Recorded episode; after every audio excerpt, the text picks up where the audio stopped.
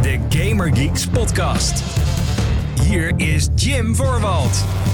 Hallo mede Gaming Geeks, wat leuk dat je luistert naar de Gaming Geeks podcast, de talkshow van GamingGeeks.nl, waarin ik het met alle liefde met jou heb over alles wat er gaande is in en rondom de gaming-industrie. Het is aflevering nummer 187 van deze show.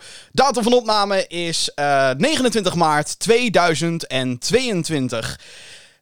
En soms gebeuren er hele gekke dingen. Ik bedoel sowieso, de wereld, eh, daar gebeuren genoeg gekke dingen in. Maar het, het, I kid you not. Dit is echt geen grap. En eh, weet je, aangezien het een podcast is, is het altijd lastig om te bewijzen.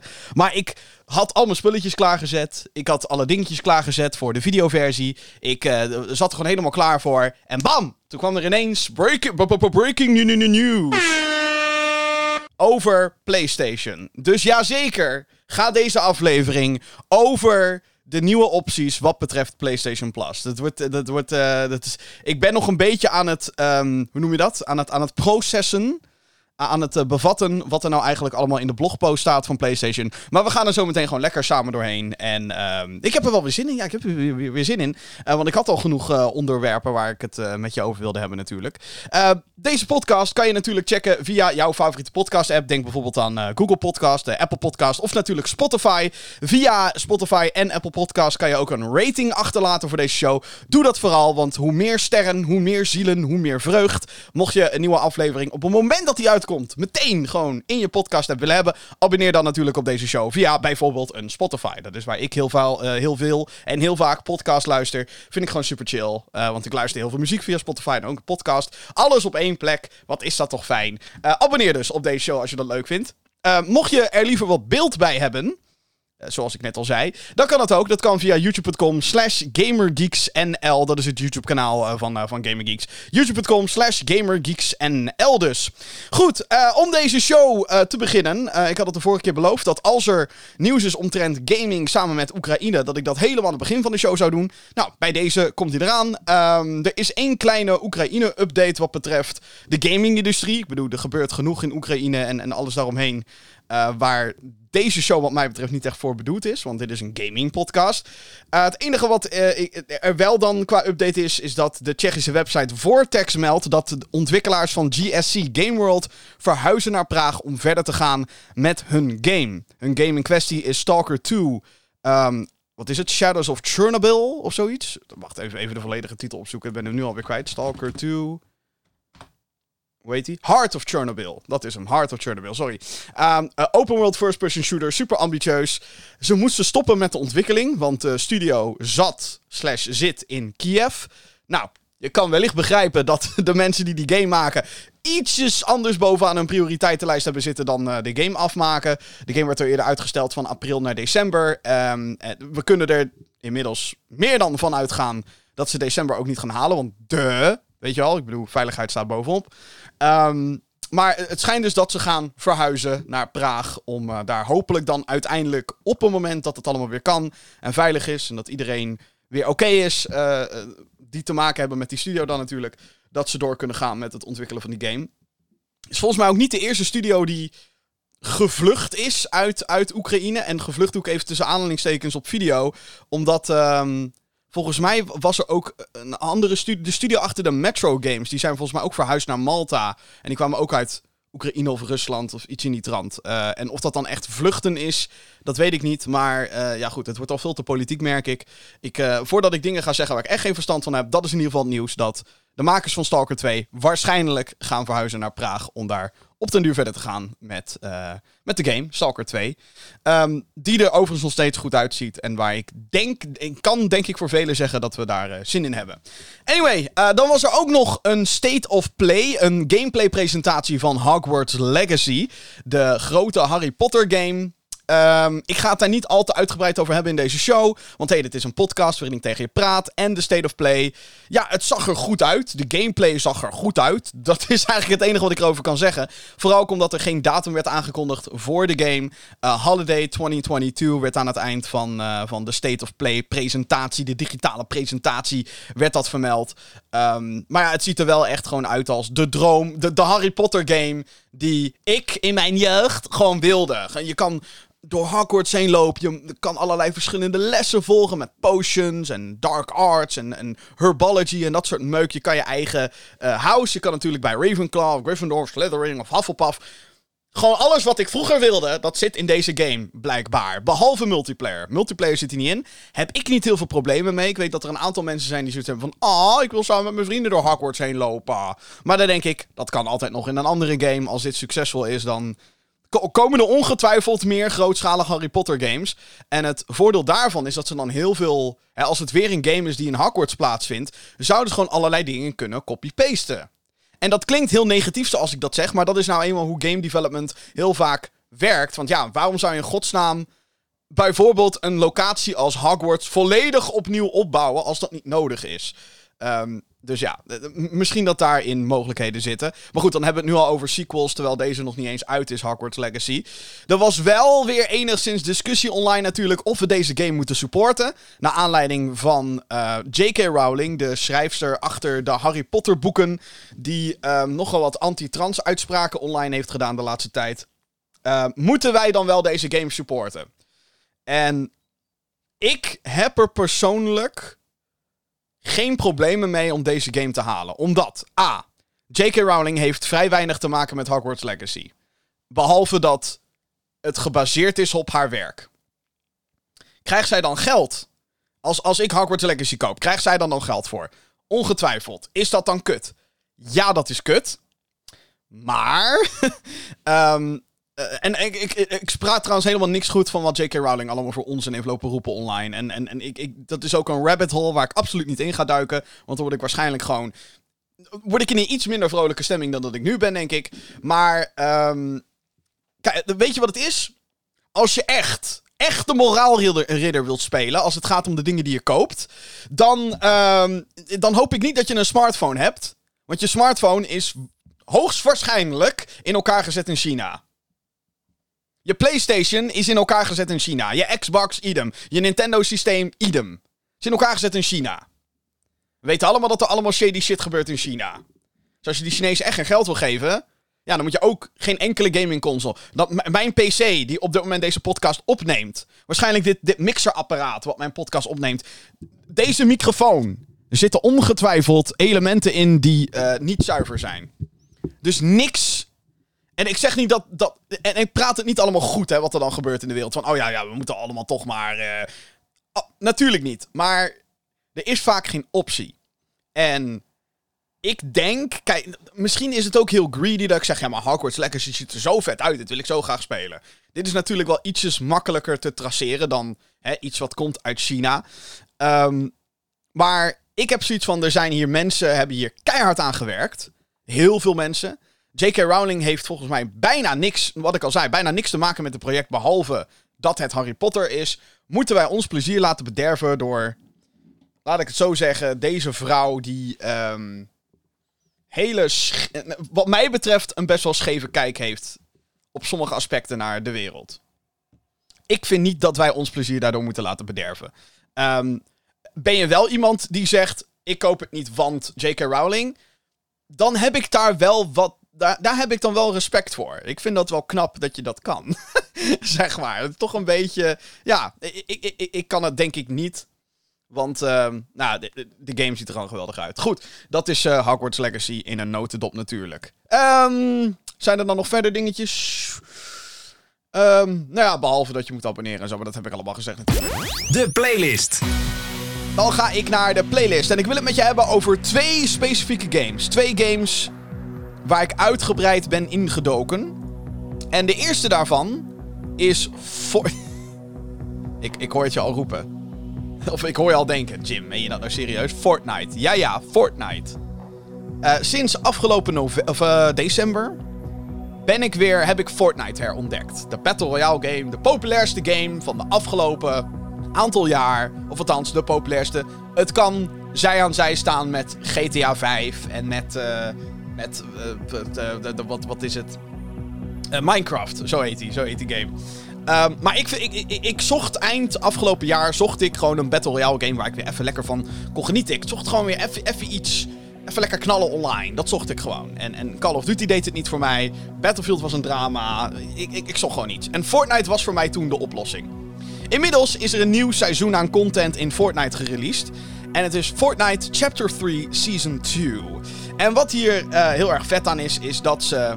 En echt waar, mijn petje gaat af naar hoe ontzettend goed. hoeveel shit komt. Uh, hoeveel, hoeveel meuk qua content Epic Games elk seizoen weer in Fortnite weet te proppen. Het is echt bizar. Dus ze hebben onder andere nu een tank. Nou is dat volgens mij per definitie niet volledig nieuw aan Fortnite. Maar hey, het is weer een tank. Uh, er zijn allerlei nieuwe wapens. Ze hebben nu uh, een mechaniek toegevoegd dat je kan sprinten. Dat je echt keihard kan rennen. Dat kan je dan maar een paar seconden doen. Je characters kunnen nu daadwerkelijk op randjes klimmen. Iets wat ze voorheen niet konden. Um, en, en, en dat, dat werkt allemaal ontzettend goed. Fortnite speelt ontzettend lekker. Het is echt gewoon qua, qua mechanieken, qua de basismechanieken, is het zo ontzettend goed gedaan. Ook allemaal aanpassingen in de map natuurlijk ook. Maar de grootste aanpassing die ze hebben gedaan is, en dit gaat waarschijnlijk deze week gaat het eruit, of in ieder geval komt er een mode voor. Maar wat ze hebben gedaan in de eerste week van dit nieuwe seizoen van Fortnite, is dat zij ze hebben het bouwen eruit gehaald. Je kan op het moment van opnemen, kan je niet meer bouwen in Fortnite. En dat is, um, ja, het, het is het ding waar Fortnite onbekend staat. Ja, je kan schieten, je kan rondgliden en sliden en weet ik wat allemaal. En je kan bouwen. He, dat, dat, dat bouwen is, is een van de... Dat is hetgeen wat, wat Fortnite anders maakte dan bijvoorbeeld een PUBG of Call of Duty Warzone. Of noem alle Battle Royales eigenlijk maar op. Het bouwen was Fortnite.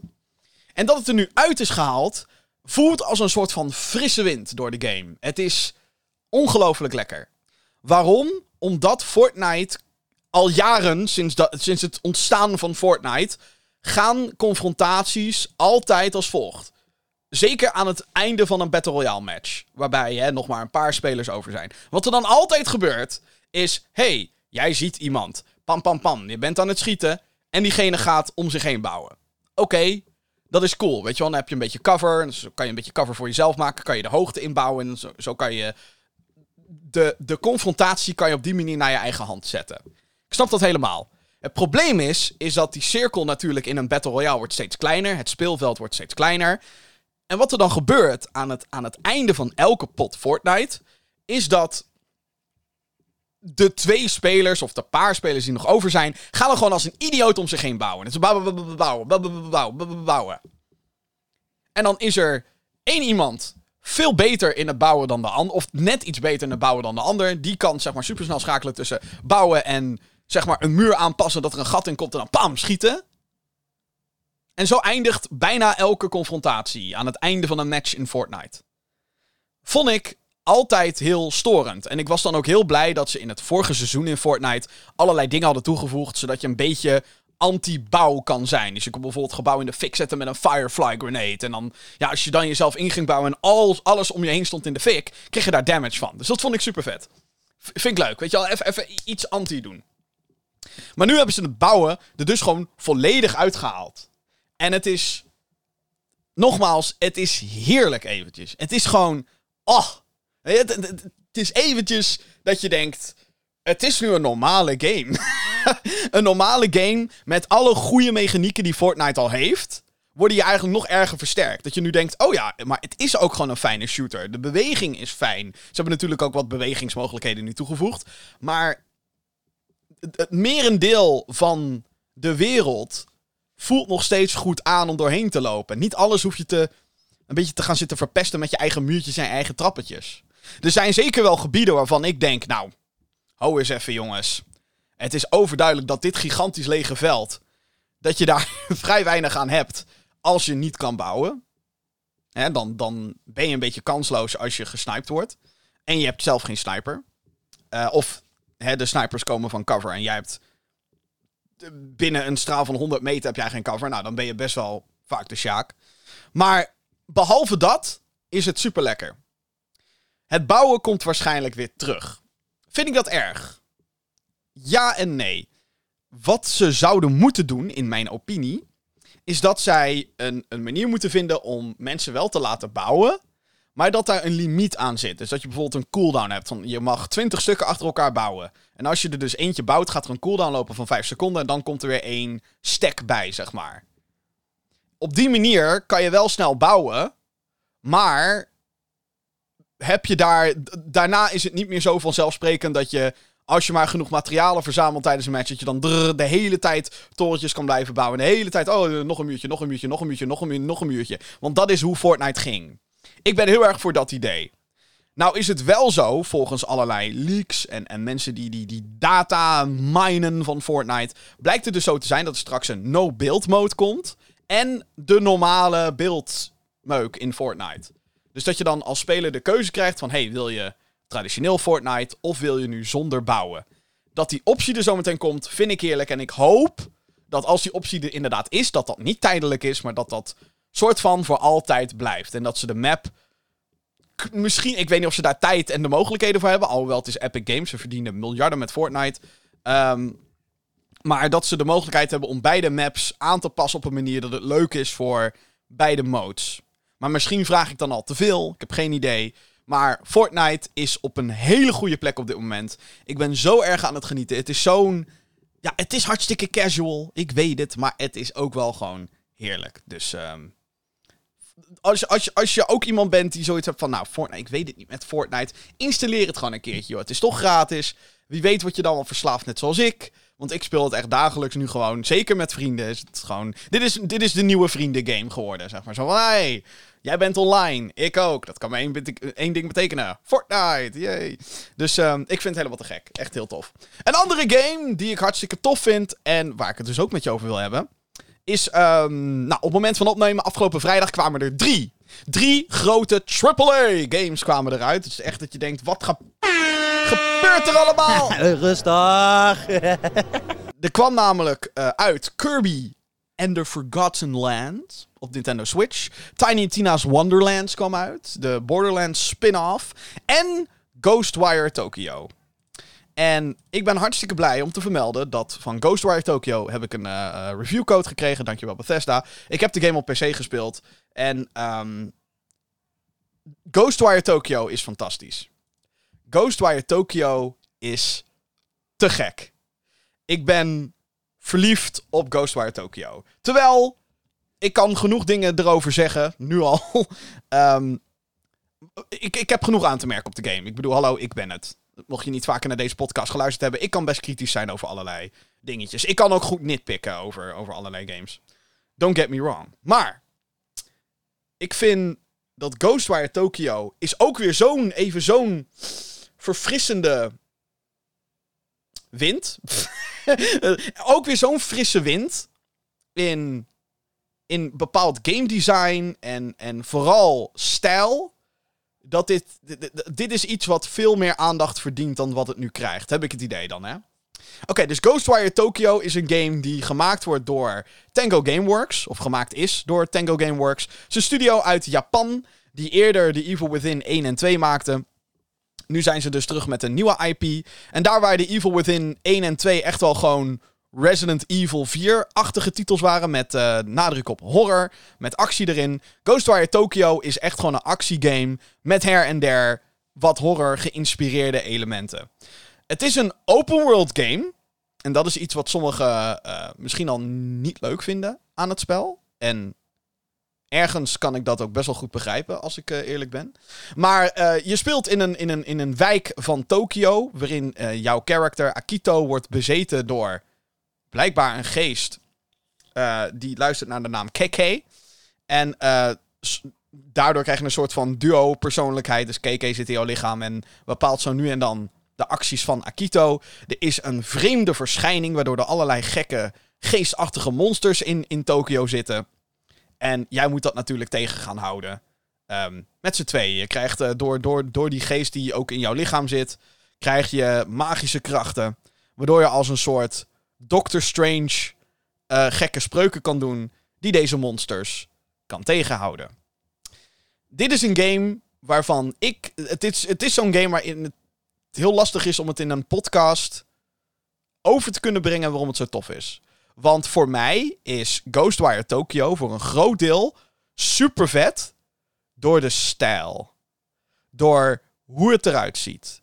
Door het design vooral. En de Japanse mythologie die het gebruikt in, in, in volle glorie. Er wordt gewoon geen. Dit is een game die geen westers bedrijf had kunnen maken, denk ik. Want dan heb ik het idee dat het veel meer in het. Ik bedoel, het, is allemaal best stereotypisch wat hier gaande is, maar dan op zo'n toffe manier. Ja. Het is. Eh, eh, eh, wat ik al zei, het is heel lastig uit te leggen via, via spraak. Maar het is zo ontzettend gaaf. De stijl druipt, letterlijk en figuurlijk, van je scherm af. Want het is in een regenachtige wijk van Tokio. Het is heel krap allemaal. maar, maar tegelijkertijd daarom ook heel vet dat je de bewegingsvrijheid krijgt om te gaan en staan waar je wilt in, in die wijk van Tokio. En de manier hoe ze de wereld afschermen is super slim gedaan. Dus er is allerlei mist, dodelijk mist, wat je dood kan maken. Ik krijg daar een beetje Silent Hill vibes van. Op de goede manier. Ehm, en daar komen dan de typische open world torens komen daar dan bij. Dat je uh, naar, naar een shrine moet gaan. Die moet je cleansen. Dan gaat er een stukje fog. Gaat er, verdwijnt er dan. Waardoor je weer een stukje verder kan lopen. En het is zo'n. Wat dat betreft is het wel echt een typische open world game. Dat je gewoon.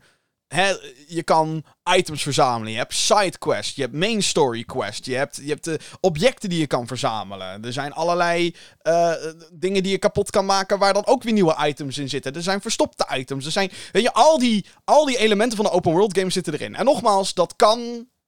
Dat kan je een beetje afschrikken ik ben best wel liefhebber van die games. Waar het niet dat ik nu een beetje merk dat ik overdonderd word door, door de open world games. Ik bedoel, eh, de games die ik. ik Pokémon Legends Arceus moet ik nog uitspelen. Open world game. Uh, Horizon ben ik nog steeds mee bezig. Open world game. Dying Light 2 heb ik godzijdank uitgespeeld. Maar ook een open world game. En dan Ghostwire Tokyo doet het ook. En had de game beter geweest als het gewoon lineaire levels waren geweest? Hmm. Misschien wel. Maar het feit dat je nu op sommige momenten verrast kan worden door hoe deze game eruit ziet en de confrontaties die je krijgt, dat maakt het dan wel echt gewoon heel tof. Het is een. Het is zo cool, want het, ook de confrontaties zelf. De gevechten gaan dus. Het speelt voor een merendeel als een first-person shooter. Maar dan met spreuken die je uit je handen doet. Als wapens. En tuurlijk, het is alleen maar een, een, een grafisch dingetje dat het geen guns zijn, maar magische spreuken. Want hey, je hebt een, een soort van waterspreuk die dient duidelijk als shotgun. Je hebt een windspreuk, dat is gewoon je pistool slash assault rifle, als je die heel snel achter elkaar inklikt. En dan heb je een vuurspreuk en dat is gewoon je rocket launcher. Sure. Maar het is zo vet gedaan. En dit is, dit is, het is zo'n game die misschien als je uh, hè, op papier zet wat de, wat de features zijn, hoe de gameplay in elkaar steekt, klinkt het allemaal niet heel spannend. Maar dan de manier hoe het is uitgewerkt en nogmaals hoe het eruit ziet, is echt vet. Want vooral. Ik bedoel, kijk gewoon maar gameplay. Kijk, kijk gewoon wat gameplay op YouTube of whatever. Of als je de videoversie kijkt van deze podcast, dan zie je op dit moment ook gameplay. Ik vind dit echt gewoon klasse. En het is, een, het is ook een, een, wat mij betreft een demonstratie van hoe mooi raytracing kan zijn. Die nieuwe projectie, of nou ja, nieuwe, bestaat al een aantal jaar, maar nu krijgen we eindelijk een beetje de grafische chips die ervoor kunnen zorgen dat je er ook echt gebruik van, maken, van kan maken. Uh, en mijn grafische kaart heeft dat bijvoorbeeld. Uh, maar dit is zo'n game dat als je op sommige punten gewoon even stil gaat staan en je kijkt naar hoe alles gemaakt is, het is wel het is zo vet. Het is zo cool. En ik heb het gewoon continu naar mijn zin in deze game. Ik sta elke keer weer een beetje verbaasd van... Oh, er is een hond. En ik kan de gedachten lezen van die hond. En die gaat mij dan naar iets toeleiden. Wat ik kan vangen. Een, een, een yokai-beest die ik moet vangen voor extra upgrade points. En oh, hier is een kat die allerlei gekke spullen verkoopt. Een zwevende kat met twee staarten. Oké, dat is ook iets Japans. Uh, oh, daar is weer een shrine. Het is zo'n typische open world waar ik, in ik het heerlijk vind om gewoon rond te lopen. En, en fast travel gebruiken. Tuurlijk doe ik dat wel eens, maar niet altijd. Niet altijd. Ik vind het soms gewoon lekker om naar de ene kant, van de ene kant naar de andere kant te zweven of te rennen of te vechten. Uh, geweldige game. Ghostwire Tokyo is zo'n game die, heb ik het idee althans, die wordt heel erg onderschat. Het wordt, eh, het wordt een beetje, ja, het gaat een beetje langs mensen heen, heb ik het idee. Maar wat ik al zei, als je enigszins, enigszins beelden van deze game hebt gezien en je denkt, dit ziet er gewoon vet uit, dan is dit een game die je moet spelen. Het is geweldig. Ghostwire Tokyo gaat dat spelen. Want ik ben helemaal niet into hè, Japans anime. Het, het, zal wel. Ik, ik ben er niet echt heel erg van. Ik ben niet echt van de anime games of van de, de JRPG's. Maar deze Japanse stijl is fantastisch. Ghostwire Tokyo gaat dat spelen, dus nogmaals. Is nu verkrijgbaar op de PlayStation 5 en de PC. Aanrader. Dikke aanrader wat mij betreft. Zeker als je dus ook van open world games houdt. Ah, heerlijk. Zometeen in de Gamer Geeks podcast. Ik ga samen met jou uitgebreid langs de PlayStation Plus eh, aankondiging. Die ik dus nog een beetje ook zelf moet bevatten. Verder komt er meer Prince of Persia. Vraagteken. Een Nederlandse indie toppie die heeft de release datum voor een nieuwe game. En PlayStation Studios breidt ook weer uit. Ze zijn dan een nieuwsroll weer hoor. Nieuws. Oké. Ik ga het eerst met jou hebben over PlayStation Plus. Wat ik aan het begin van deze podcast al zei. Ik uh, zat helemaal klaar om dingen op te nemen. En toen uh, ontplofte Twitter een klein beetje. Kwam er breaking, breaking news. Want PlayStation heeft dus nieuwe tiers aangekondigd. Of eigenlijk een hele herstructurering. Een vernieuwing van hun abonnementsdienst. PlayStation Plus is iets wat al jaren bestaat. Eigenlijk al sinds PS3 bestaat PlayStation Plus al. Uh, het begon vroeger als een soort van um, extra dienst. Zo van, hey, je kan gratis online spelen, maar met PlayStation Plus krijg je extra korting. En dan krijg je dit, dan krijg je zus, krijg je zo. Dat werd uh, met, de PS, met het PS4-tijdperk werd dat uitgebreid naar... hey, je moet PlayStation Plus hebben om online te kunnen spelen. Met daarbij, je krijgt zoveel games elke maand. Dat werd ook een beetje... Naar PlayStation Vita kwam dat ook. Maar de PlayStation Vita bestond natuurlijk niet heel lang. Um, en inmiddels is het gewoon de dienst waarvan mensen zeggen... Oké, dat, dat heb je als je online wil spelen. En je krijgt dan maandelijks een aantal games sowieso. Die kan je dat toevoegen aan je bibliotheek. En zolang je geabonneerd bent, heb je toegang tot die games die behoorden tot je PlayStation Plus. Uh, nou ontstond in de tussentijd natuurlijk ook PlayStation Now. Now, wow, now.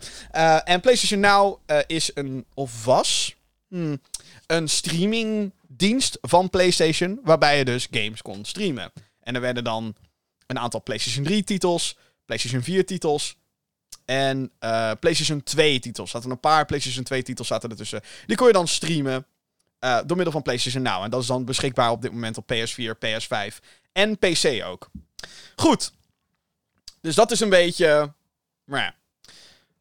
Ik ga gewoon met jou door de blogpost heen. Want, wat ik al zei, vlak voor de opname kwam dit nieuws ineens naar buiten. Dus, op hun blog staat PlayStation Plus en PlayStation Now come together. Right now. Uh, sorry. Players can choose from three flexible options. Dus er komen drie PlayStation Plus opties. En de eerste optie is PlayStation Plus Essential. En dat is eigenlijk PlayStation Plus zoals dat nu al is. Dus je krijgt dan, hè, je kan uh, uh, online multiplayer spelen. En je krijgt een aantal uh, downloadable games elke maand. Je krijgt cloud storage en ook nog een paar kortingen via de PlayStation Store. Opvallend van uit deze blogpost is dat ze nu heel expliciet zeggen: two monthly downloadable games op PlayStation Plus Essential. Dus dat is de, wat nu PlayStation Plus is, is nu PS Plus Essential. Ze, ze zeggen heel expliciet in die blogpost op PlayStation uh, blog... Two monthly downloadable games. Dus het hele tijdperk van, hey, je had er drie, dat is klaar. Vanaf juni trouwens, wanneer uh, dit allemaal uh, gaat plaatsvinden. Mm. Sorry hoor, ik moet even een slokje nemen. Maar twee downloadable games.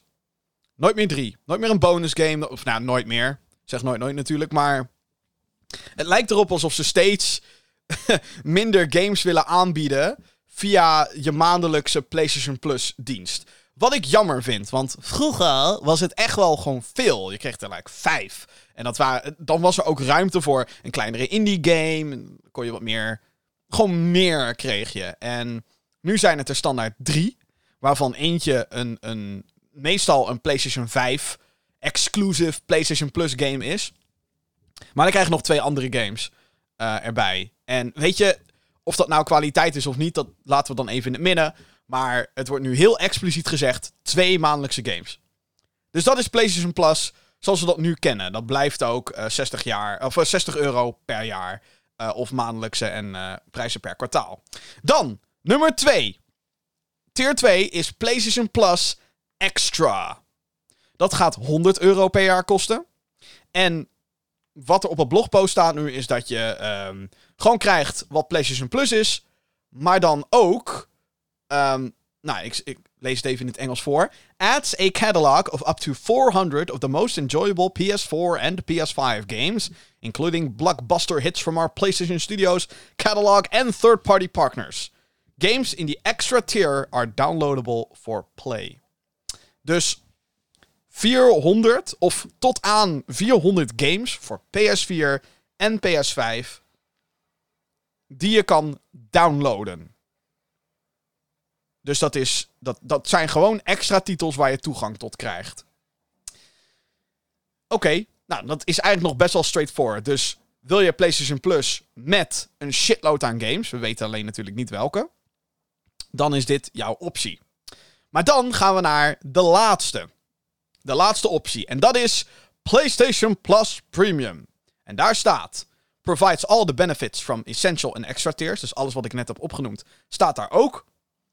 Um, en dan adds up to 340 additional games. Dus 340 extra games, including PS3 games available via cloud streaming.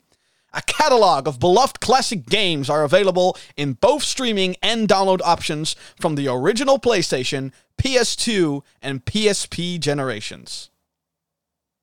En dan ook nog offers cloud streaming access for original PlayStation, PS2, PSP, and PS4 games, offers in the extra uh, and premium tier in markets where PlayStation Now is currently available. Customers can stream games using PS4 and PS5 consoles and PC. Time limited, uh, en dan ook nog als extra optie: time limited game trials will also be offered in this tier, so customers can try select games before they buy. En dit is natuurlijk de big one. Dus de premium tier is PlayStation Now en PlayStation Plus in één. PlayStation Now gaat eruit. Uh, met daarbij dus waarschijnlijk gewoon de PlayStation Now catalogus zoals die nu bestaat. Via cloud streaming en download. Met daarbij retro games. PlayStation 1, PlayStation 2 en PSP. Ja, de PlayStation 3 komt er ook bij, maar die kan dan alleen maar via cloud streaming. PlayStation 1, 2, PSP, PS4 en PS3 games kan je dus straks allemaal streamen via de cloud. Kan je dan op PS4, PS5 en PC doen. Dus dit is, dit is het grote ding. Dit is de big motherfucker. Dit is. Dit is duidelijk het antwoord op Xbox Game Pass. Van hey, we hebben hier een shitload aan games. Waaronder uh, nieuwere en, en, en, en oudere, veel oudere games. En dat kan je dan downloaden of streamen, wat jij wil. Jongen, ga je gang. Dat is een beetje het idee erachter. Uh, met uitzondering van de PlayStation 3 natuurlijk. Wat ik ergens wel teleurstellend vind, dat ze nog steeds geen fucking manier hebben gevonden om gewoon PlayStation 3 games te kunnen spelen via mijn console. Ik vind het hele idee van cloud gaming. Eh, ik weet het niet. Het voelt. Uh, ik weet het niet. Het, het, het, voelt gewoon voor mij heel scheef dat je een, een ouder spel gaat spelen. En dat je dan heel, nog afhankelijker bent van het internet dan toen die games uitkwamen. Maar goed. Het is natuurlijk wel, als oude man, is het fantastisch om straks toegang te hebben tot PlayStation, PlayStation 2 en PSP. Like, what the fuck? PSP? Dat is awesome. Gewoon dat we straks, like, Dexter kunnen spelen. Of Killzone Liberation, die, die spin-off op PSP. Dat is best wel cool. Ik bedoel, zoveel andere bijzondere games voor PSP zijn er. Ja, er is een Siphon Filter game. En ik weet zeker dat jij nu misschien met allemaal games komt. Uh, Metal Gear Solid Peace Walker misschien. Maar, en dit is, dit is ook een beetje het ding. Ehm, oké, er zijn een paar dingen. Want er gaat van alles nog nu door mijn kop. Misschien ook door jouw kop. Oké, als eerste. Eén ding wat ik gek vind aan het cloud streamen nu. Hè? We snappen het. PlayStation 1 tot en met PS4 games kan jij streamen naar je PS4, je PS5 of je PC. Mag ik vragen waarom er geen PS5 games te streamen zijn? waarom? Hè? Vind ik raar. Vind ik oprecht raar. Waarom kan dat niet? En dat je dan nog wil zeggen, ja, maar we willen niet dat de PlayStation 5 op, op PS4 te streamen valt of zo. Ik, het voelt als een vreemde, vreemde manier van doen. Zo van, hé, hey, je kan van alles en nog wat streamen, maar de nieuwste, nieuwste versie van de game, hè, de PS5-versie, nee, dat gaat niet. Wat natuurlijk obviously gewoon is, zodat, je, zodat zij nog een PS5 kunnen verkopen. Daar waar Xbox natuurlijk gewoon zegt, yo. Oh, wel, weet ik eigenlijk niet. Ben ik eigenlijk niet eens zeker. Wacht, let, me google that for you. Nu we er toch zijn. Uh, does Xbox, of, uh, Xbox Cloud Gaming stream Xbox Series version? Even kijken. Certain next-gen Xbox Series X en S titles via streaming. Dus ja? Vraagteken. Maar Xbox stelt dus wel in staat, als ik het nu even snel google, om op een Xbox One de next gen te spelen, zeg maar. Als je op een Xbox One zit. En Sony is heel duidelijk van, nee, dat doen we niet. Nee, dat doen we niet. Je moet wel gewoon een PS5 halen. Like, come on. Uh, come on. En, en, en als je PS5 games wil spelen, moet je ze downloaden, niet streamen. Ergens vind ik dat toch een beetje gek. Ergens vind ik dat toch... Hè? Maak het dan alleen voor PS5 en PC of zo beschikbaar. En dan moet je zeggen, ja, de PS4 kan het niet handelen of zo. Dan, dan zou je misschien nog een bullshit excuus kunnen verzinnen van... PlayStation 4 kan de refresh rate niet handelen. Of dat soort meuk, weet ik veel. Ik ben ook geen techneut verder natuurlijk, maar... Dat soort dingen... Hm. Oké, dus... Ik, ik word hier best enthousiast van. En dit gaat trouwens, de, de premium tier, gaat 120 euro per jaar kosten. Wat ik best een redelijke prijs vind. 20 euro meer dan de extra tier, waarin je sowieso toegang krijgt tot allerlei games. In totaal wel het dubbele van wat PlayStation Plus nu is. Maar goed, je krijgt er dan wel een shitload meer voor terug.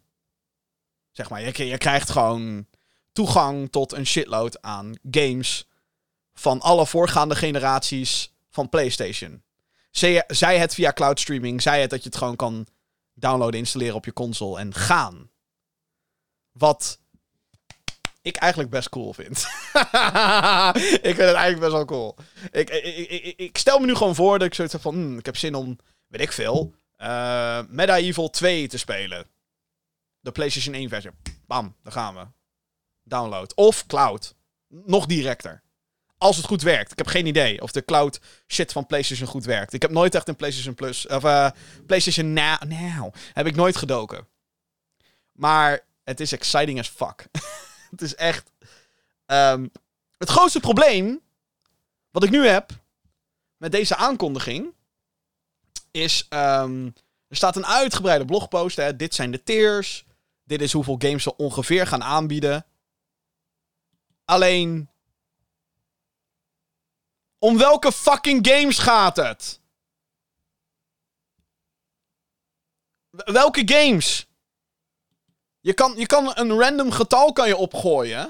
Dat is hartstikke mooi. 340 oude games. Over vier, over vier consoles uit. Uh, hè? 340 games voor PS1, PS2, PSP en PS3. 340. Als je dat dan ineens opsplitst in vieren, is het ineens een stuk minder indrukwekkend. Even ervan uitgaande dat het in vieren gedeeld wordt, wat ik niet denk dat het geval is. Want ik denk gewoon dat het. eh, Want dat is natuurlijk het grootste probleem met altijd met dit soort dingen. Waarom doen ze niet gewoon alle oude games erop? Omdat dat niet kan. Omdat die rechten natuurlijk liggen bij derde partijen. En zeker als het gaat om de oudere PlayStation-generatie. Pardon, oudere PlayStation-generaties. Ben je gewoon heel erg afhankelijk van derde partijen. Je zou kunnen zeggen: hey, pleur de. pff, weet ik veel, noem, noem, noem eens even iets. Eh, pleur de PlayStation 2-versie van Kingdom Hearts op die dienst. Waarom zou Square Enix dat doen? Als Kingdom Hearts 1.5 Remix verkrijgbaar is in de PlayStation Store. Dan bieden ze die aan, zeg maar. Als, als ze dan al een dealtje maken. Niet het origineel. Weet je, en je, je zou je ook meteen kunnen vragen: waarom zou je het origineel willen spelen? Maar hè, in plaats van een remixed HD-versie. Maar dat zijn wel issues. En het feit dat we geen lijst hebben met games op dit moment is voor mij een groot probleem. Want ik wil weten. Hè, ik had het net over de, PSP, eh, over de PSP. Metal Gear Solid Peace Walker. Gaan ze die game kunnen krijgen? Tuurlijk, Dexter en Killzone zijn van Sony zelf. Het zou stupid zijn. Stupid. Als ze die niet meteen erop flikkeren. De oude God of War games, PSP, hoppakee, gaan. Hup, hier. Ico voor PS2. Shadow of the Colossus, de PS2-versie. Hoppakee, flikker er maar op. Ik weet het, we hebben een remake op PS4, maar hier is het origineel. Fuck it. Warhawk, Starhawk op PS3. Hoppakee, Resistance 1, 2, 3, let's go. Maar dan heb je nog weet ik hoeveel games waar ontzettend veel mensen hele leuke herinneringen aan hebben, maar waar liggen die rechten op dit moment? Kunnen zij bijvoorbeeld, vreemd voorbeeld misschien, maar zouden zij de oude Spider-Man games er weer op kunnen gooien? Van wie moeten ze dan toestemming hebben? Ligt dat dan bij Marvel? Ligt dat bij Activision? Want die publiceerden die oude games. Moet er een combinatie tussen twee bekeken worden of dat kan? Want Activision is nu ook weer van Xbox. Of daar nu nog niet. Eigenlijk, nu nog niet. Officieel gezien nog niet. Ze zijn van plan om Activision over te kopen. Dat gaat volgend jaar. Zou die deal rond moeten zijn. Maar het feit dat we geen lijst hebben. voorspelt in het geval van PlayStation eigenlijk niet heel veel goeds. Want dat was ook met de PlayStation Classic was dat zo. Dat ze eerst zeiden, hé, hey, we hebben 30 games. Maar ze zeiden van tevoren niet welke. En dat leidde een beetje tot een gemengde line-up, laat ik het zo zeggen. Er stonden een paar hele vette games op de PlayStation Classic. Zoals Metal Gear Solid 1. En eh, Tekken 3 zat erop, wat ik fantastisch vond. Maar dan ook weer dingen zoals de eerste Rainbow Six. Who fucking cares? Maar Rayman stond er dan ook wel weer op. Dus, weet je wel, het is een beetje mixed bag. En ik...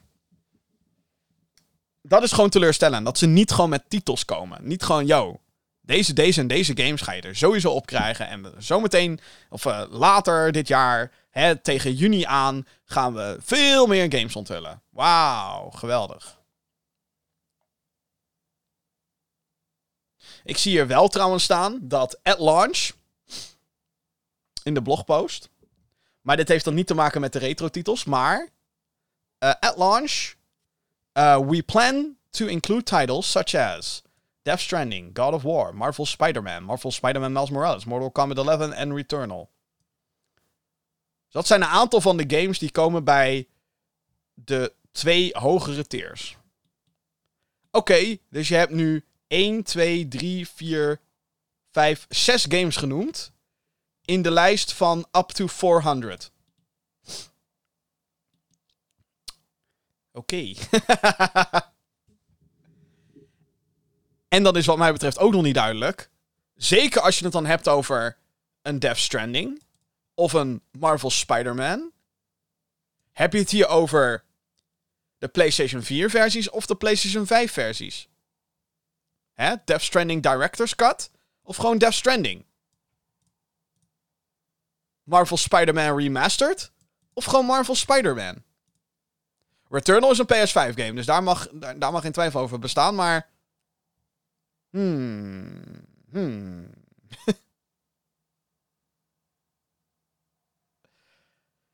Dit is een, uh, voor mij nog een heel onzeker iets. Want het gaat uiteindelijk om de games. En wat we ook zeker niet moeten vergeten. Want uiteraard gaan er nu allemaal vergelijkingen komen met Xbox Game Pass. Hoe zit het met Xbox Game Pass? Wordt dit de killer van Xbox Game Pass? Nergens in deze blogpost staat vermeld dat games op dag 1 naar deze servers komen. En, heel eerlijk, ik denk ook niet. Sorry, ik heb iets eh, in mijn neus. Maar ik denk ook niet dat het gaat gebeuren. Gaat niet gebeuren. Omdat zeker de grote blockbuster PlayStation games leveren gewoon te veel geld op. Leveren gewoon te veel geld op. En dit is duidelijk een, een. Niet zozeer alleen een reactie op Xbox Game Pass. Maar ook gewoon kijkende van hoe kunnen wij meer klanten binden aan PlayStation met een abonnementsdienst. En toch nog die cloud service die niet goed loopt op dit moment. PlayStation Now. Het zal wel. Althans, dat is de vibe die je krijgt van online. En zo sta er zelf ook in, want ik heb het letterlijk nog nooit geprobeerd. En ik ben best wel PlayStation-fan, weet je wel. Maar ik heb heel vaak gehoord van ja, de games heb ik toch al. Uh, want ik koop ze mee. Daar, daar, ga je al. Ik koop ze meestal. Althans, games die ik wil spelen natuurlijk, die koop ik. Nou ja, goed. Zoals Horizon. Die gaan niet dag 1 komen. En dat is iets wat Xbox natuurlijk wel nog steeds heeft als voordeel. Als groot voordeel. En vergeet niet dat Xbox straks. Hè, ze hebben Bethesda. Dus al die games komen op het moment dat ze uitkomen. Op Xbox Game Pass. Dus als je dan dat abonnement hebt, heb je meteen toegang tot Xbox Game Pass. De nieuwe Call of Duty straks. Met de aanschaf van Activision Blizzard. Alle games die komen vanuit Xbox Game Studios. Allemaal dag 1 naar Game Pass. En dat is iets wat PlayStation Plus absoluut niet gaat hebben. En dat is misschien ook wel een beetje het gevaarlijke. Want waarschijnlijk zou het antwoord van PlayStation dan zijn. Ja, maar wij zijn niet per se de concurrent van Game Pass. We, de focus van PlayStation ligt niet per se op. Wij willen zoveel mogelijk. PlayStation Plus is in de ogen van PlayStation niet alleen de toekomst van PlayStation. Terwijl Xbox heel duidelijk als strategie heeft. Onze toekomst ligt bij Game Pass. Wij worden de Netflix van gaming. En de Disney Plus. En de HBO Max, als het even allemaal kan. Maar, hè? de strategieën liggen anders. Voor mij is het op dit moment een kwestie van welke games. Ik wil een lijst. Ik, ik wil gewoon een dikke vette lijst waar staat deze games komen er allemaal op. Deze voor de PS1, deze voor de PS2, deze voor de PS3, deze voor de PS4, deze voor de PS5. Allemaal. Wil ze allemaal in de lijst zien. En op basis daarvan ga ik wel kijken, oké, dit is wat ze tot nu toe allemaal voor elkaar hebben gekregen. Voorspelt dat veel goeds voor de toekomst of niet? En dan kijk ik of ik mijn PlayStation Plus subscription ga upgraden naar 120 euro per jaar naar de Premium Edition. Ik vind het wel spannend, eigenlijk. Het is wel cool. Ja, ik, ik ben toch wel. Nogmaals, ik ben wel fan van gewoon oude games spelen. En hoe makkelijker dat kan, hoe beter. Want ja, ik heb een shitload aan retro games. Ik kan ze alleen niet spelen. En dat is misschien ook nog wel natuurlijk ergens het teleurstellende dat je het alleen maar hebt over games die op die dienst zijn. Het is niet zo dat je je PlayStation 1 disc in je PS5 kan douwen en dat hij dan zegt: Oh, dat is deze game. Ik bedoel, dat is ook wel heel erg ver gezocht natuurlijk om dat te doen. Maar ergens is dat jammer, I guess. Maar anders krijg je weer te maken met piraterij en weet ik het allemaal. Wordt allemaal veel ingewikkelder, denk ik, als je dat soort dingen wil doen. Dus ik snap het. Maar uh, wat ik al zei, ik wil een lijst met games. Meer dan zes titels die nu genoemd zijn. Uh, en die allemaal van afgelopen generatie zijn. Dus, dus ik wil weten, hè, flikker de Resistance Trilogy erop. Flikker Folklore erop. Ik wil ook wel wat random shit gewoon natuurlijk. Gewoon dingen waarvan je denkt, oh ja, dat bestaat ook nog. Hè? Zeg gewoon tegen EA, flikker GoldenEye Rogue Agent erop. Black. kennen jullie die game Black nog, die shooter op de PS2? Black? Dat is awesome. Ja? Zeg gewoon tegen Ubisoft, fuck it, flikker de Sense of Time trilogy. Hoppakee, let's go. De Sly Cooper trilogy, bam. De Jack X Race, volgens mij is die al PS4 trouwens, te koop. De Jack X Racing game. Maar, dat soort dingen allemaal. Dus zodra er een lijst is, hoor je dat natuurlijk ook in deze podcast. Maar uh, tot dusver uh, de PlayStation Plus abonnementsdienst. Jeetje mina. Goed. Uh, dan wil ik het met jou hebben over de rest van het nieuws die deze week nog, nog verschenen is. Want hé, hey, er is het een en ander meer gebeurd. Waaronder ook een schokkend, schokkend, schokkend nieuws voor fans van The Witcher. Studio CD Projekt Red heeft namelijk aangekondigd dat ze officieel bezig zijn met een nieuwe game gebaseerd op The Witcher. De Poolse ontwikkelaar heeft daarbij vermeld dat het om een nieuwe saga gaat. Dus ben je klaar voor een nieuwe saga en Witcher RPG games? Ik hoop het wel. Want, uh, oh, er komt dus een nieuwe aan. En die, uh, klinkt niet zo. Uh, goed zo, Jim. Lekker audio aanzetten. Komt goed. Uh, even kijken hoor. Um, waar was ik? Oh ja, nieuwe Saga Witcher. Daar was ik. Opvallend is dat ze ook aangegeven hebben waar de game op ontwikkeld gaat worden. In plaats van een eigen technische set, de Red Engine, uh, te gebruiken, stappen ze over naar Unreal Engine 5. Hiermee gaan ze ook nauw samenwerken met Epic, de makers van de engine en tevens natuurlijk ook de ontwikkelaars van Fortnite. Een gaming engine kan het best omschreven worden als een toolset waar games in ontwikkeld worden Um, ja, letterlijk een motor van je auto. je kan er van alles en nog wat op toevoegen. En allerlei andere componenten moeten erbij komen om een auto te maken. Maar een motor is toch wel een beetje de basis. En nou, dat is ook een game engine. Um, dus wel echt. Ik ben geen game developer, maar goed. Dat is een beetje het beste hoe ik het zou kunnen omschrijven. Uh, een release datum voor uh, de nieuwe Witcher game is niet vrijgegeven. Ook zijn er geen details verder over de game bekend. De Witcher-serie van CD Projekt Red begon in 2007 op de PC. Twee jaar later verscheen The Witcher 2 Assassins of Kings. Beide games werden goed ontvangen, maar wisten slechts een niche publiek te, bereiken. Met The Witcher 3 Wild Hunt in 2015 brak CD Projekt Red door in de mainstream. Alle games zijn gebaseerd op uh, fantasyboeken uit Polen ook. Er is natuurlijk ook inmiddels een uh, Netflix-serie, uh, twee seizoenen. Die zijn niet officieel gebaseerd op de videogames, maar op de boeken. Maar de videogames, ja, hebben wel hun, uh, hun, hun, hun footprint erop achtergelaten, kan ik wel zeggen. Daarnaast heeft de studio anderhalf jaar geleden Cyberpunk 2077 uitgebracht. Deze open world RPG kreeg veel klachten over zich heen vanwege de vele bugs en beloftes die niet zijn waargemaakt. De uitbreiding hiervoor gaat nog wel op hun Red Engine draaien. Zo benadrukte de blogpost op de website van de ontwikkelaar. Wat ook de is, want waarom zou een uitbreiding op een bestaande game ineens een andere engine gaan gebruiken? That doesn't really make any fucking sense. Maar Waarschijnlijk wilden ze daarmee enige twijfel weghalen. Dat mensen misschien zouden denken: oh, Cyberpunk gaat ook naar Unreal Engine 5. Dat gaat natuurlijk niet gebeuren. Oké. Ehm, wat vind ik van dit nieuws? Ik vind het. Uh, de. Ik vind het logisch. Dat ze teruggaan naar The Witcher. The Witcher was een big ass cash cow. Zonder het succes van The Witcher 3 hadden ze denk ik nooit kunnen doorgaan met. Oh, wel, ze waren in 2012 volgens mij al van plan om Cyberpunk te maken. Maar het, het succes van The Witcher 3 was zo gigantisch. Dat, dat ze daar letterlijk jaren op hebben kunnen teren. En het de grote hype achter, of, uh, achter Cyberpunk was natuurlijk ook... Dit zijn de makers van The Witcher 3. Oh mijn god. Die hype hebben ze natuurlijk uiteindelijk niet waargemaakt. En ik denk ook wel dat Cyberpunk als franchise verder ook zo goed als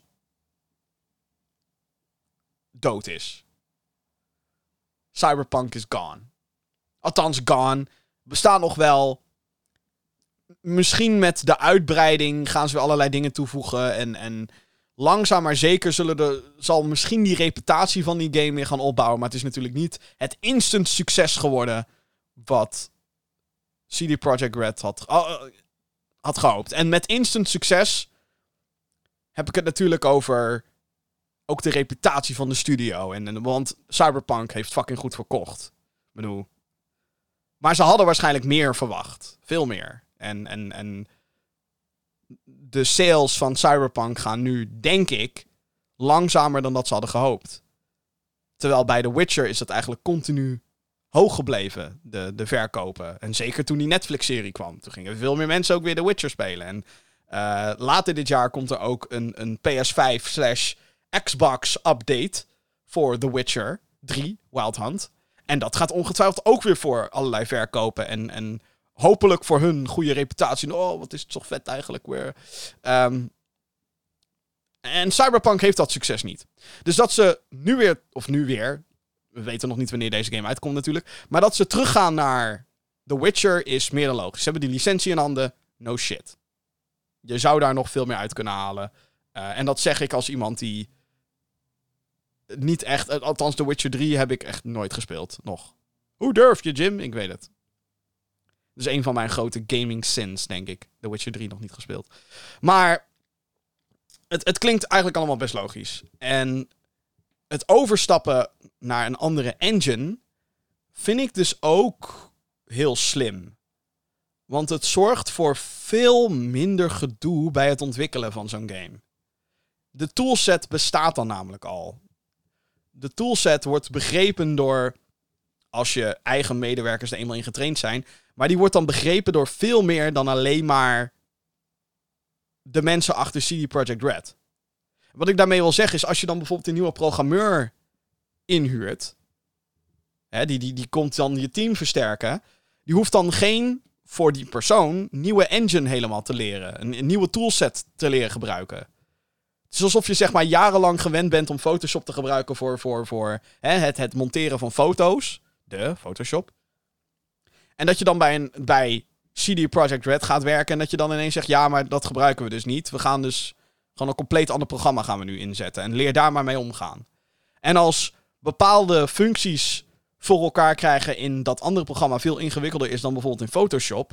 Ja, dan gaan dingen veel trager dan wat eigenlijk de bedoeling is. En misschien hebben ze met Cyberpunk wel ontdekt: oké, is het niet gewoon effectiever om Unreal Engine te gebruiken? Zeker als die toolset dan alles heeft wat je wilt voor je game. En je kan er allerlei dingen in uitbouwen. En je gaat dan ook zo'n partnership aan met zo'n bedrijf. Van hey, willen jullie ons helpen? Kunnen jullie deze features inbouwen? Ja hoor, doen we. Het is gewoon, dat is veel effectiever voor een grootschalig project als een Witcher game. Dus ik vind, het, uh, ik vind het interessant eigenlijk dat deze shift nu plaats heeft gevonden. En ik denk dat het goed is voor zowel CD eh, Projekt Red als mensen die wachten op een Witcher game. Want ik zeg niet dat nu ineens The Witcher 4 over twee jaar uitkomt. Zal nog wel langer gaan duren. Maar het lijkt er wel op dat het een effectievere uh, uh, ontwikkelcyclus ingaat dan dat we waarschijnlijk met een Red Engine game zouden hebben. Racing Simulator Gran Turismo. Gran Turismo. Lekker option. Uh, Racing Simulator Gran Turismo 7 zit in zwaar weer. Rond de release van de game een maand geleden kreeg de game veel positieve recensies. Mensen waren er dol op, hartstikke leuk. Helaas uh, uh, werd de stemming een beetje omgeslagen. Omtrent de game dan natuurlijk. En dit heeft dan te maken met de microtransacties en de bescherming omtrent de game. Althans, de bescherming van de game zelf dan natuurlijk. Spelers hebben de mogelijkheid om naast uh, auto's vrij te spelen ook geld te betalen voor zogeheten credits. Met deze credits kunnen dan weer wagens gekocht worden. Het probleem is dat het prijskaartje voor sommige wapens konden oplopen tot 40 euro, terwijl hetzelfde type in voorganger Gran Turismo Sport nog 5 euro was. Daarnaast kunnen spelers vervolgens niet meer de auto's verkopen in-game. Je koopt ze en dan behoud je ze en dan kan je er verder zeg maar niks meer mee doen. Wat je zelf wil, behalve natuurlijk daarmee rijden. Wat hier verder argwaan in heeft opgewekt, is dat deze microtransacties niet aanwezig waren toen de game onder embargo gerecenseerd werd. Ook heeft ontwikkelstudio Polyphony Digital de beloningen die spelers krijgen in de game verminderd, zodat je meer geneigd bent om echt geld neer te leggen. Daarnaast valt ook de DRM in het verkeerde keelgat bij spelers. Sinds een update kan de meeste singleplayer content niet meer gespeeld worden, tenzij je dus verbonden bent met het internet. Is het niet zo, dan zegt de game, haha, je moet verbonden zijn met het internet, fuck you, singleplayer content. De klassieke review bomb is gedropt via websites zoals Metacritic. Ook verschillende journalisten voelen zich genaaid omdat dit allemaal na de recensieperiode werd ingevoerd. Dus, dit was, een, uh, dit was toch al een controversieel dingetje. Hè? De, de, de, de Gran Turismo ja, backlash die kwam. En, en greedy fucking Sony. Die zoiets, mensen die zoiets hadden van Sony, wat de fuck ben je aan het doen? Waarom doe je dit? Waarom doe je ons dit aan? Inmiddels heeft Polyphony Digital en, en Sony hebben een soort van hun, excuses aangeboden. Spelers krijgen wat meer credits en ze zijn dingen aan het tweaken, zodat het inmiddels weer beter wordt. Maar dit komt natuurlijk alleen maar na felle kritiek van de gehele gaming community. En... sorry, even drinken. Maar laat, laat ik dit zeggen. Dit.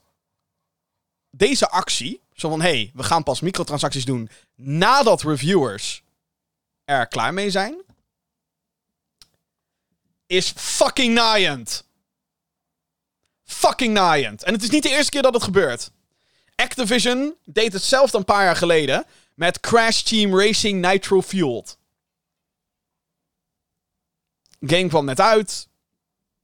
Alle recensies kwamen toen. De pers vond het fantastisch. 9 out of 10. Fucking vet, let's go.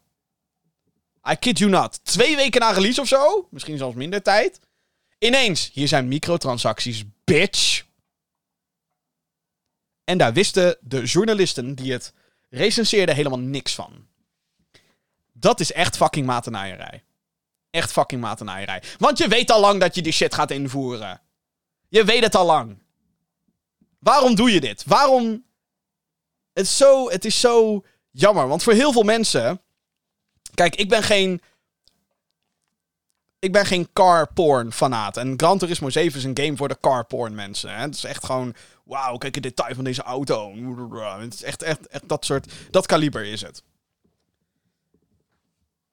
die voelen zich hoe dan ook genaaid. En wat ik al zei, de enige reden waarom ze nu een beetje... Oh, sorry we, we, bieden onze excuses aan. Hè, is alleen maar omdat mensen keihard, keihard hebben terug, terug, nou, teruggevochten. Klinkt weer zo heftig.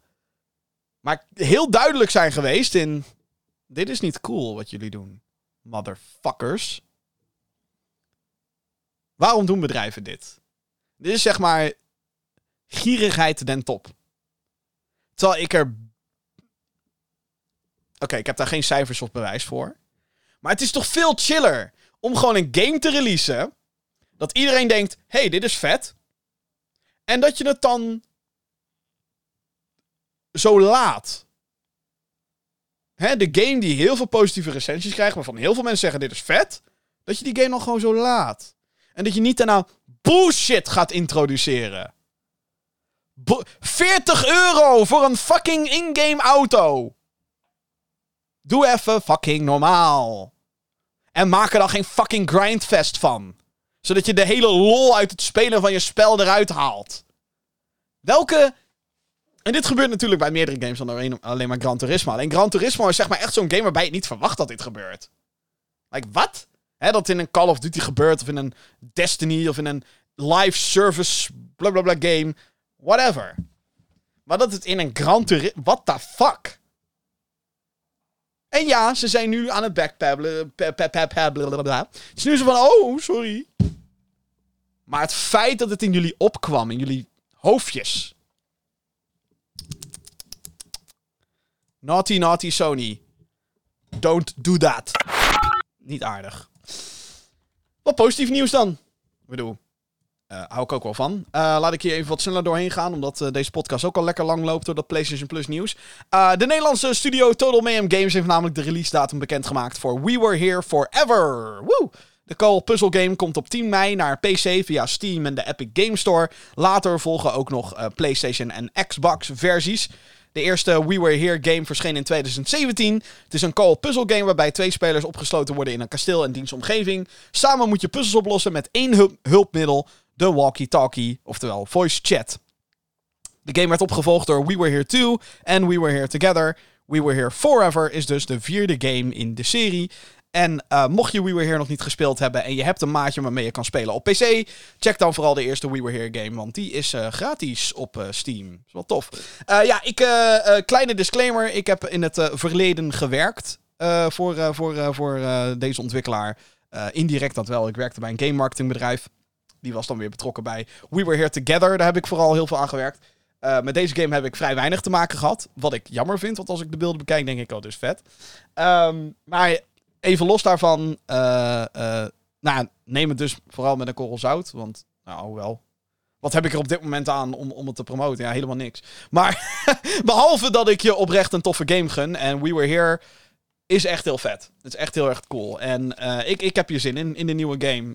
Het is een studio die tot dusver in ieder geval heeft laten zien. Als je puur en alleen kijkt naar hun. naar de progressie van elke titel. Zeker op grafisch gebied. Uh, maar ook qua, qua gameplay en zo. wordt steeds, zeg maar, gaan ze een trapje hoger. Het wordt steeds ambitieuzer. En daarom ben ik heel erg benieuwd naar Forever. Ik ga de game ook spelen. eh, aanstaande zaterdag, op het moment van opnemen dan, is er een, een indie-event. En daar is de game kennelijk speelbaar. Dus heel veel zin in. Oké, We Were Here Forever dus. Verheug je erop. Althans, als je, als je de serie al kent. Anders ga eh, zoek, zoek een maatje online en ga dat spelen. Eh, het is een game die eh, je relatie heel erg kan verbeteren, maar ook kan dreigen kapot te maken, omdat je heel erg intens moet samenwerken. Veel succes. Maar wel echt heel tof. We hebben weer een aanschaf hoor. We hebben weer een, een, aankoopje. Eh, PlayStation heeft weer een ontwikkelstudio gekocht. Dit keer heeft het Haven Studios overgenomen.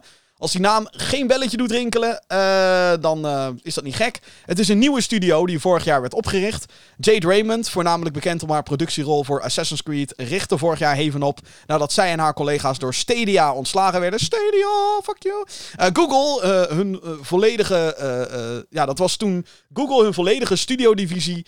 ehm ja, die besloten ze gewoon te stoppen. En we gaan geen exclusieve games meer maken. Dus dag, dag iedereen, krijgt de tering. Althans, niet zozeer met die woorden, maar zo kwam het wel een beetje over op eh, de rest van de gaming community. Haven Studios werkte al samen met PlayStation aan een nieuwe IP. En nu lijkt die samenwerking verzegeld te zijn met een complete overname van de studio. Waar de studio aan werkt is niet bekend, behalve dat het gaat om een multiplayer titel. Het kopen van ontwikkelstudio's is een trend die deze generatie nu al eh, eh, kenbaar lijkt te maken. PlayStation heeft de afgelopen paar jaar namen zoals Housemark, Bluepoint Games, Nixus en Firesprite overgenomen. In januari werd hun grootste aankoop bekendgemaakt. Destiny-ontwikkelaar Bungie werd overgenomen voor 3,6 miljard dollar door PlayStation. Alhoewel het Bungie dan wel een gekke uitzondering is, want het wordt geen PlayStation Studio per se. Ze blijven op zichzelf allerlei dingen doen, met waarschijnlijk een leuke winstmarge voor, ehm, voor PlayStation. Ehm, ja, heel eerlijk. Dit is nou. Die Jade Raymond. Dat is, dat is een naam die door heel veel artikelen. En daarom benoem ik het ook. ehm, wordt, haar naam wordt overal bij betrokken. Zo van: kijk, Jade Raymond. En dan denk ik. Hoe fucking lang geleden is het sinds dat zij een game heeft gereleased? Heel lang geleden, kan ik je vertellen. Volgens mij de laatste waar zij betrokken bij was. Was Watch Dogs. Watch Dogs was 2013. Just saying. Ik ga nu gewoon even naar haar Wikipedia-pagina. Oké, dat is niet waar. Zij is, even kijken hoor. ehm, managing director geweest van Assassin's Creed Unity en Far Cry 4. En The Mighty Quest for Epic Loot. Oké. En ze was dan kennelijk Group General Manager voor Star Wars Battlefront 2. Whatever the fuck dat betekent. Dus waarom deze vrouw zo'n gigantisch goede reputatie heeft. Ik heb eigenlijk geen idee. Wel weer interessant dat PlayStation natuurlijk weer een studio over heeft genomen. Vooral dat het ook gaat om een multiplayer game. Laten we hopen, vooral voor PlayStation, dat deze niet gaat floppen. Want ja, heb je een studio gekocht met één geflopte titel en dat is dan ook meteen een enige titel. Oeps. Een nieuwe game, eh, nog meer nieuwe games. Ontwikkelstudio Ilphonic heeft een eh, nieuwe game namelijk aangekondigd. En ehm, voor de derde keer op rij nemen zij een bekende filmserie uit de jaren 80 onder handen. Het gaat hier om Ghostbusters Spirits Unleashed. Het wordt een asymmetrische multiplayer game waarbij vier spelers als geestenjagers, de Ghostbusters, op pad gaan en strijden tegen de vijfde speler die dan de rol aanneemt van een geest. Oeh. Dan Aykroyd en Ernie Hudson die zullen hun rollen uit de Ghostbusters films spelen. Ehm, als. ehm, fuck. Eh, God, hoe heten ze nou? Oh, wat erg dit. Kut. Nou ja, ik weet de karakternaam even niet meer. Maar het zijn twee van de vier OG Ghostbusters natuurlijk. Spirits Unleashed komt eind dit jaar uit voor PlayStation en Xbox consoles. En een PC-versie komt er ook aan. Ilphonic kwam eerder met soortgelijke games gebaseerd op Friday the 13th en Predator. En heel eerlijk, deze game ziet er echt leuk uit. Ik, ehm, sowieso ben ik meer fan van Ghostbusters dan van Friday the 13th en Predator. Ehm, Friday the 13th was echt heel erg buggy en niet echt polished.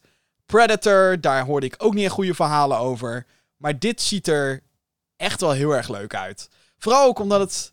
Ja, je, je bent een Ghostbuster. En je bent dan ook meteen een ghost die zich als objecten kan vermommen en, en gekke powers heeft en zo. Ja, ik vind dat hele Ghostbusters, ik vind dat heel erg aantrekkelijk. En, en ik vind het wel cool hoe het eruit ziet en zo. Het heeft een soort van cartoony look. En ik vind het dan ook tof dat je... Ja, je speelt als nieuwe Ghostbusters. Maar ze nemen ook... Hè, de, de oude, althans, een, deel, een onderdeel van de oude cast is weer uh, aanwezig. Uh, Bill Murray speelt natuurlijk niet mee, want... Dat is gewoon Bill Murray.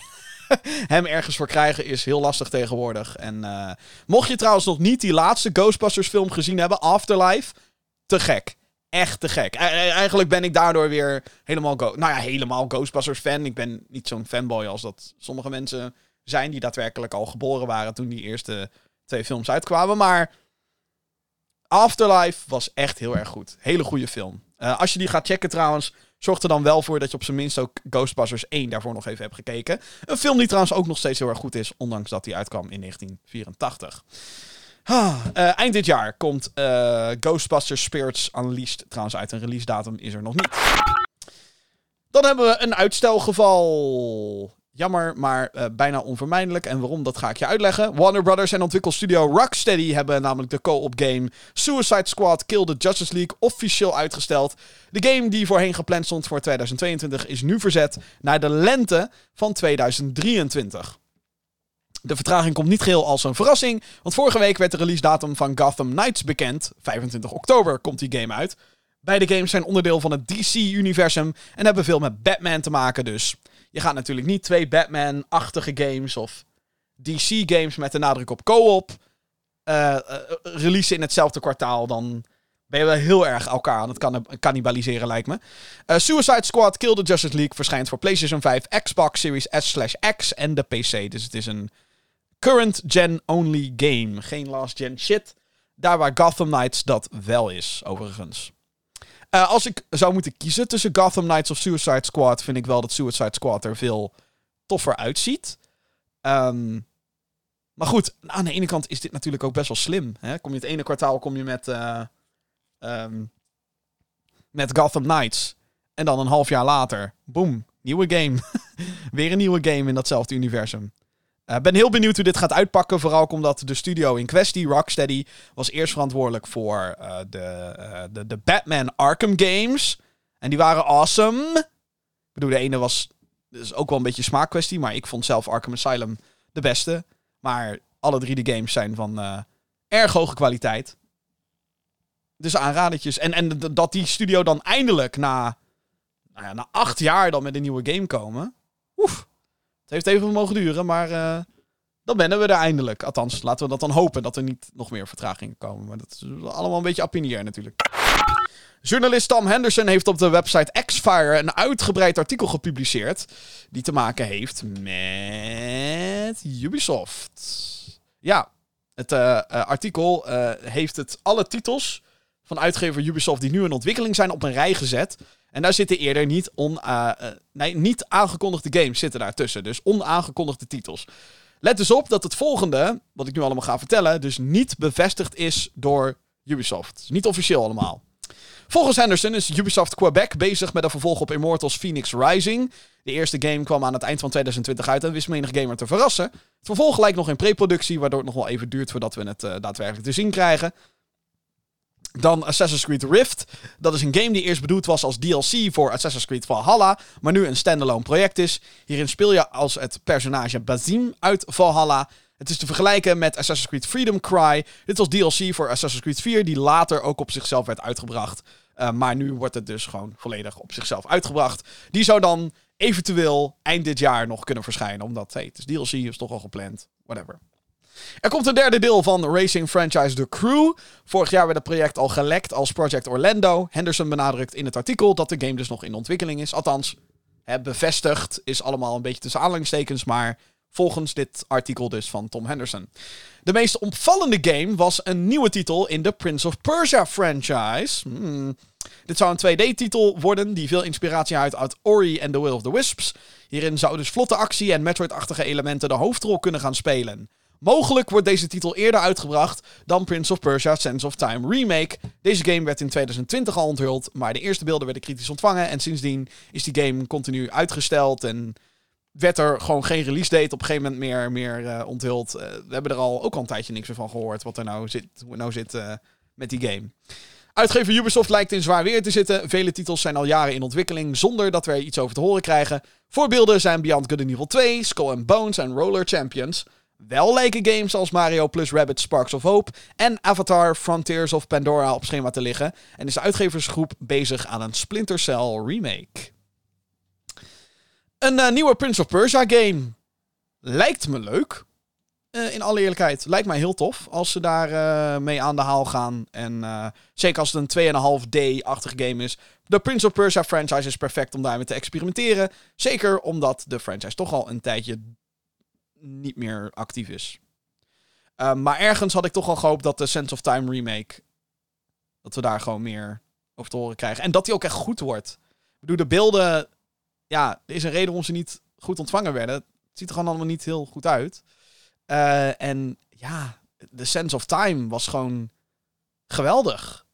Dat was echt in die generatie, de PS2, PS, uh, GameCube en Xbox generatie.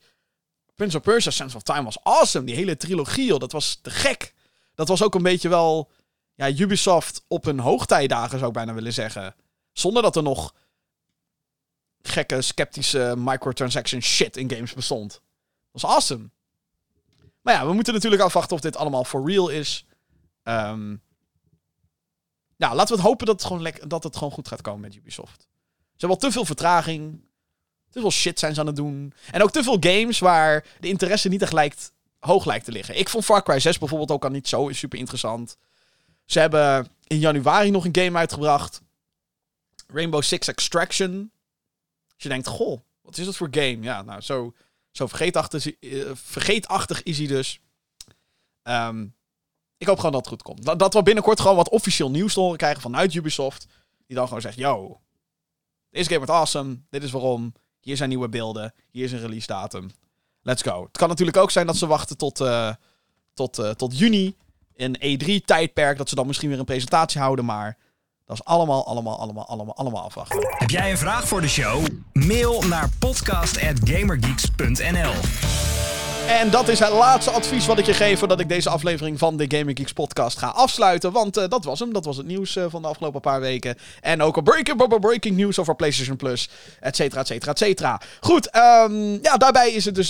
Dit was het. Dit was de Gaming Geeks podcast aflevering nummer 187. Hartstikke bedankt dat je wilde luisteren. Als je dus een vraag hebt voor de show, mail dan vooral podcast.gaminggeeks.nl. Abonneer op deze show, zodat je verder helemaal niks hoeft te missen. Uh, dat kan via je favoriete podcastdienst, zoals bijvoorbeeld een Spotify. Mocht je daar nu op hebben zitten luisteren denkt, nou, deze show is echt leuk. Abonneer dan, zodat je die nieuwste aflevering dus meteen binnenkrijgt. En vergeet ook geen rating achter te laten van...